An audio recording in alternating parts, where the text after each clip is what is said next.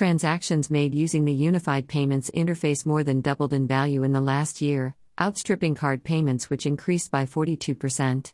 UPI transactions went from 2.91 lakh crore rupees a year ago to 6.06 lakh crore rupees in July, breaking even June's record high of 5.47 lakh crore rupees.